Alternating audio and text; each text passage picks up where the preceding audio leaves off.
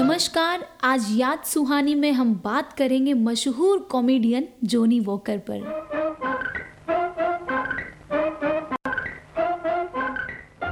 जोनी walker का असली नाम था बद्रुद्दीन काजी। उनके पिता जमालुद्दीन काजी इंदौर में मिल मजूर हुआ करते थे।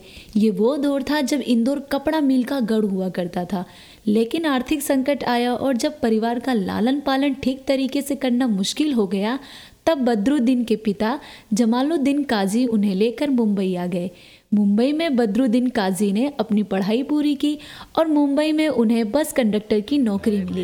है मुश्किल जीना यहाँ, जरा हट के जरा बच के ये है बम्बे मेरी जान।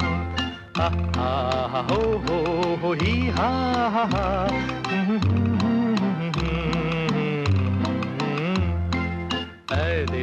हा मुश्किल जीना यहाँ। जरा हट के जरा बच के ये है इत्तेफाक तो देखिए कि फ़िल्मों में एक्स्ट्रा की सप्लाई करने वाले एजेंट ने जोनी वोकर को देखा तो उन्हें फ़िल्मों में एक्स्ट्रा का काम ऑफ़र किया। जोनी वोकर भीड़ में खड़े होने लगे। उन्हें भीड़ में खड़ा होने को सिर्फ़ पाँच रुपये मिला करता था। एक रुपये एजेंट ले लिया करता था। जोनी वोकर चार रुपये में मस्त थे। शूटिंग के दौरान सितारों का एंटरटेनमेंट हंसाना मिमिक्री करना, लतीफ़े सुनाना, ये सारे काम किया करते थे। यानी जहाँ बसों में इतने फ़ेमस रह चुके जोनी वोकर अब फ़िल्मों की शूटिंग के सेट पर भी बड़े डिमांड में रहते थे।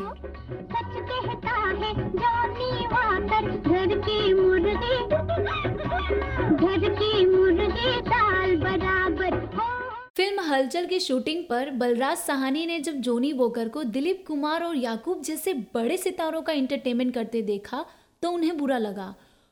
वे बद्रू को एक तरफ़ ले गए और कहा, देखो बद्रू, तुम कलाकार हो, भाँग मेरासी नहीं, कला की इज़्ज़त करना सीखो, तुम्हारा काम लोगों का इंटरटेनमेंट करना नहीं है। बद्रू ने अपनी मजबूरी बताई। बलराज सहानी को एक आइडिया सूझा। उन दिनों गुरुदत्त अपनी फ़िल्म बाजी की स्क्रिप्ट लिख रहे थे और ऑफ़िस में चेतन आनंद के साथ बैठे थे। कुछ डिस्कशन कर रहे थे, तभी एक शराबी भिखारी ऑफ़िस में घुसा और पूरी ऑफ़िस को सिर पर उठा लिया। सब लोग उसकी एक्टिंग से परेशान हो गए। तभी गुरुदत्त अपने केबिन से बाहर आए और उन्होंने ज़ोर से चिल्ला के आदेश दिया कि इस शराबी भिखारी को सड़क पर ले जाकर फेंक दो।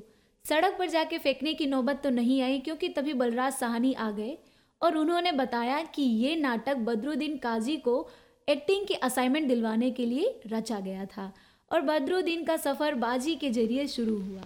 जाने कहा मेरा जिगर गया जी? अभी अभी यही था, किधर गया जी?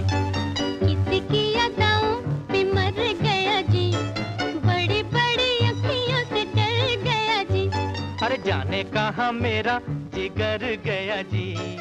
अभी अभी यही था किधर गया। बाजी की शूटिंग के दौरान गुरुदत्त ने बदरुद्दीन काजी जैसे मुश्किल नाम को बदलकर उनका नाम जोनी वोकर रख दिया।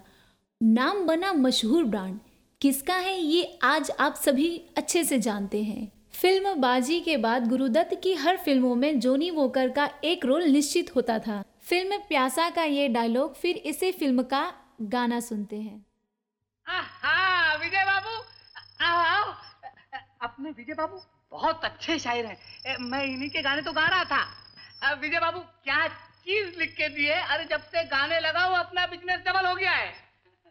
हाँ ए, जाना नहीं है मैं सेठ को खलास करके अभी आया। क्या कहा? हम्म, जमेरो जमेरो। विजय बाबू आज सत्तार भाई आपकी स्पेशल मालिश करेंगे और वो भी फोकट। सर जो तेरा चकराए या दिल डूबा जाए। आजा प्यारे पास हमारे काहे घबराए काहे घबराए। मालिश टोनी वोकर पर बहुत से गाने फरमाए गए हैं जो अधिकतम मोहम्मद रफ़ी जी की आवाज़ की रही है। बहुत से गाने लोकप्रिय भी हुए हैं। फ़िल्म आर पार की शूटिंग के दौरान जोनी वोकर की मुलाकात शकीरा की बहन नूर जहाँ से हुई। आँखों ही आँखों में प्रेम हुआ और उन्होंने शादी कर ली। आइए सुनते हैं घर की लाज फ़िल्म का ये गाना।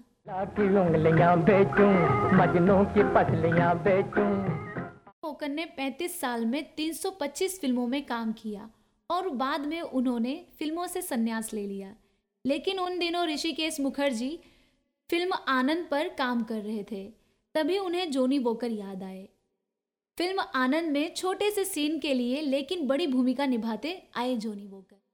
कुतुब मीनार पर बियर पिलाकर आउट कर दिया था। अरे जयचंद तुम हद हो गई यार। दो पैक में दिल्ली छोड़ गए। दो थोड़ी यार चार थे।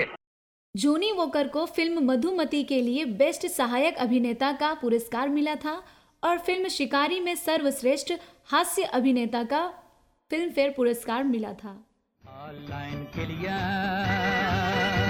ऑनलाइन ऑनलाइन जोनी वोकर 29 जुलाई 2003 को इस फानी दुनिया को अलविदा कह गए थे।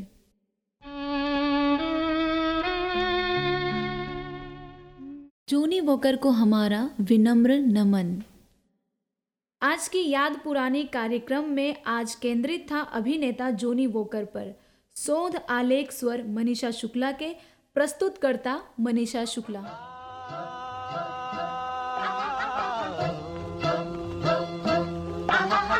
Ah